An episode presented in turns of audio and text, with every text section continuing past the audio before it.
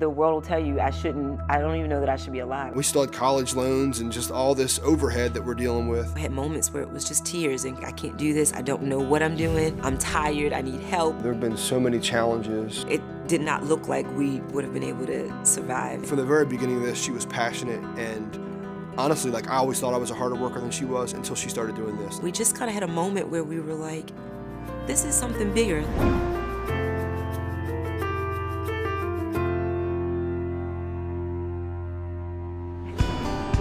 Girl. God is great, God is good. Let us guys thank hungry? Him for our food. By His hands we all are fed. Thank you for our daily bread. In Jesus' name I pray. Amen. My goal is always like three nights a week at least that we're at the table. As often as we can, kids do sports and after school things, but and Jonathan travels a lot or we have things going on. We just try to make sure that that's a priority just to be together as a family. It's a natural place to talk about issues we might have had in the day. It's the first place they'll sit down and talk about an issue they had at school. We talk about what we did that day and how we can make that day better and how it was good. But I know that that's the one time that we will all be together and we can all listen and and then teach them respect. You gotta listen, you gotta sit down, you gotta, you know, not throw food. You gotta It's the primary time where we're really teaching them about the Lord. We talk about Jesus. We pray. My name's Alina and I'm 10 years old. She's a bit of a perfectionist. determined and just wants to accomplish. She just likes to do things right and she wants to be right all the time. And when she's not right, she's still right. Humble, just very sweet, um, wants to help and wants to do her part. Cameron, Olivia, and Caitlin. Caitlin's very boisterous and loud and fun, and she is the energy in our house. She loves to laugh. And that was when me and her make up games at night. That one, we like to giggle a lot. And this one, ride bikes. And then there's the twins. You have Cameron and Olivia. They couldn't be more opposite. Cameron is um, is much more just focused and um, she's just focused and a little more serious and there's not a lot of chit chat. She's about what are we doing right now? Whereas Olivia is just carefree and a little goofy and silly and she lives just in another little world. I like to play teacher. It can be at times frustrating when it's emotional because it can get loud very fast and emotional very fast. You take the average morning getting ready for school and we'll probably have at least two emotional breakdowns from two people. I'm not sure if it's Winter and Alina or Cameron and Caitlin or Olivia and Alina. I'm learning to be patient in it. I used to, you know, just get frustrated and I start barking out orders, let's go, let's do it, you know, and trying to solve problems and it doesn't work. Just wait for everybody to be ready and the, the emotions to end and then we move on. He does okay. no, he does great. I mean, he is. Sometimes I'll have to, if I'm not the one having the breakdown, I'll have to just kind of remind him that it's okay. They'll they'll stop crying and we'll move on soon.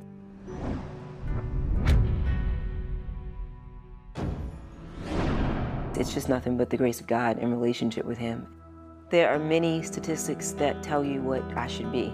Um, I am a black female that grew up in the inner city of Baltimore, Maryland, high crime rate, um, single mom, drug addicted father. The world will tell you I shouldn't, I don't even know that I should be alive. I definitely shouldn't um, be educated. I definitely shouldn't have, you know, uh, a family and a husband. My mom became a Christian when she was pregnant with me, so I was raised in a Christian home. Um, so, bad environment, but in our home it was all about Christ. We were focused on loving Christ. I grew up in a little country town, in a little tiny rural town in South Jersey. From a, a mixed marriage, my mom's German American, my dad's African American. So grew up in a um, very diverse family that wasn't in a very diverse location. Which they both um, were committed to the Lord uh, early on. So I, I knew nothing else but church, Sunday night church, you know, middle of the week church, and youth group, all that stuff. So grew up in a Christian home and um, parents that were faithful. Uh, to, to the Lord. I grew up with a concrete backyard. I mean, I, grass is like foreign to me. I don't know much about chickens or cows or any animal for that matter. And Jonathan doesn't know a lot about city things, and so it's just been neat that we have a little bit of both. I remember uh, actually when we were, we might have been engaged at this point, but I'm on the steps of a row house and she's, you know, we're just kind of talking and hanging out, and all of a sudden, like this SUV pulls up. SUV pulls up, a guy jumps out of the passenger or the, out of the back seat and starts running the opposite way down the road. And I'm sitting there just watching this, like just kind of gawking. And she's like, and two He's guys the only get, person outside at this point. The driver, because everybody else knew to run. Yeah, the driver gets out, the passenger gets out, and they start chasing this guy down the street. And I'm sitting there watching this drama unfold. And she's like, "Get in the house!" you know, so I didn't have any experiences like that growing up, and she knew to kind of go inside and lock the doors. And so it's been it's been complimentary. I think we've, we've done well with just um, adapting and learning from each other.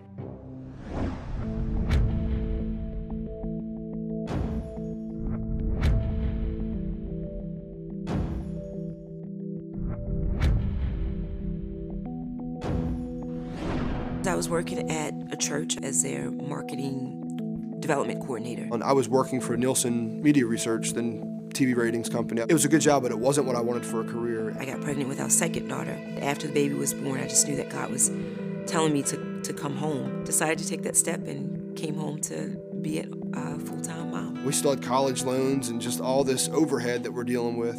Um, so to go to one income was a real feat for us. If you looked at our numbers, his salary plus our expenses on a budgeted sheet, it did not look like we would have been able to survive and make it. I knew it was the right thing to do, and I was committed to it regardless. I wanted to live a life that was comfortable and that I didn't have to struggle financially. I think mostly it was um, wanting to avoid the financial struggles that I saw growing up.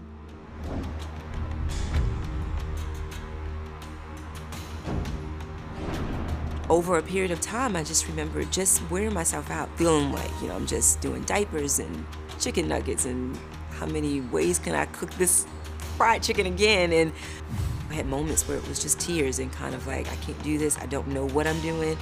Um, I'm tired, I need help, you know, just all of that. And I wanted to, you know, do something in my mind. I wanted to do something bigger and more than just, you know, just be uh, mom to these girls.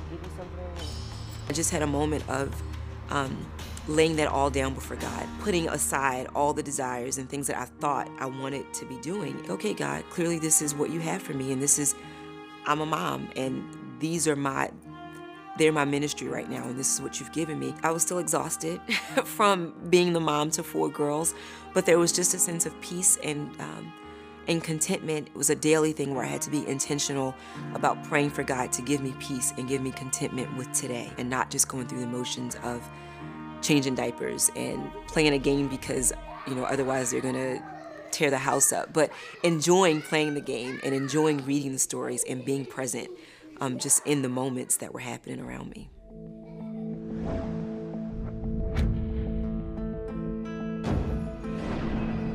I remember walking just behind our couch as she was sitting on the couch one, e- one evening and she's putting something together for our girls. And I distinctly remember a time, and I just looked at it from a design perspective and said, wow, that's really good. That's when I remember really having the conversation about, hey, you should, pro- you should probably use this more than what you're thinking. I think in choosing to be intentional about um, being present with my kids, I just took on a whole level of just investing, a new level of investing into their lives. We had just recently ordered some uh, junior magazines for them, and Alina, though, was getting just a little bit older. The little ones were just devouring it and were enjoying it. And then off to the side, I just saw Alina just not really, um, not that she wasn't interested, but she could really read the stories to them, and that was the fun for her. She wasn't necessarily reading it to soak it up for herself.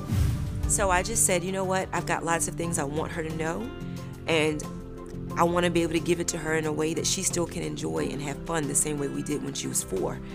Um, and so I just said, I'm going to make her a little book.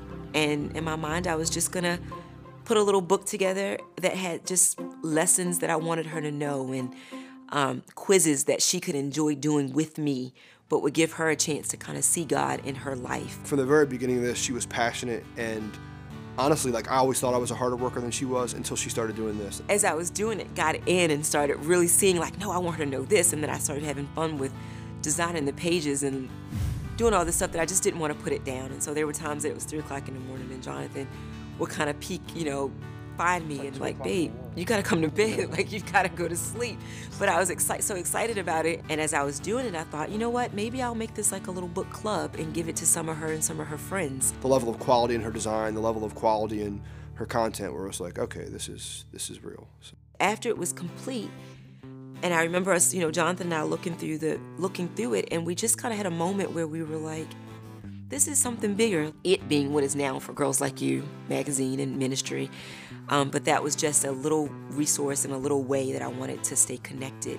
Now it's a resource and magazine and ministry for moms, and we have a, the first For Girls Like You published um, devotional. It's just been amazing to watch God kind of open doors that I didn't necessarily chase. I just made a decision to give Him my life and let Him use my messy circumstance, literally messy with just diapers and ketchup and Cheerios everywhere, and just decided to just let him use that. And it's been amazing to watch him use that and to see what he could do from just my saying, God, you can have it.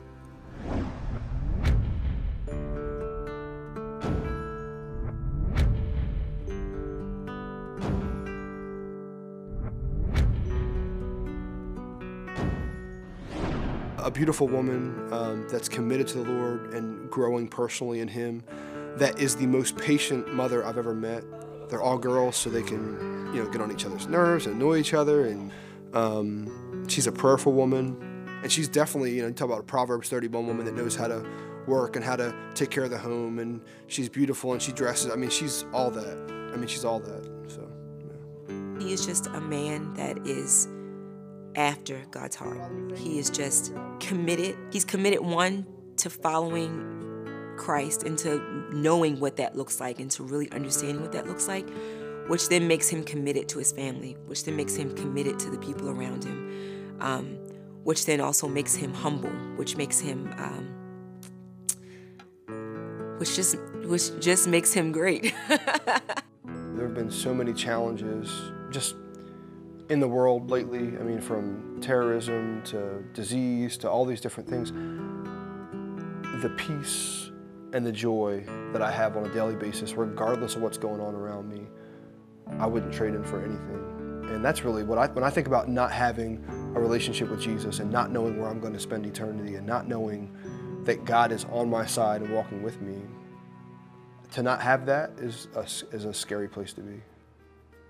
You don't have to figure it out um, God's got that part worked out. I would say um, make getting to know Him and relationship with Him and growing in love in Christ, make that your priority and your focus. Um, and then leave all of the details, including, you know, how to raise your kids, how to provide your kids, how, provide for your kids, I would just leave all those details to let him reveal them because he's already got that he's already got that stuff worked out. He's just waiting for us to say yes.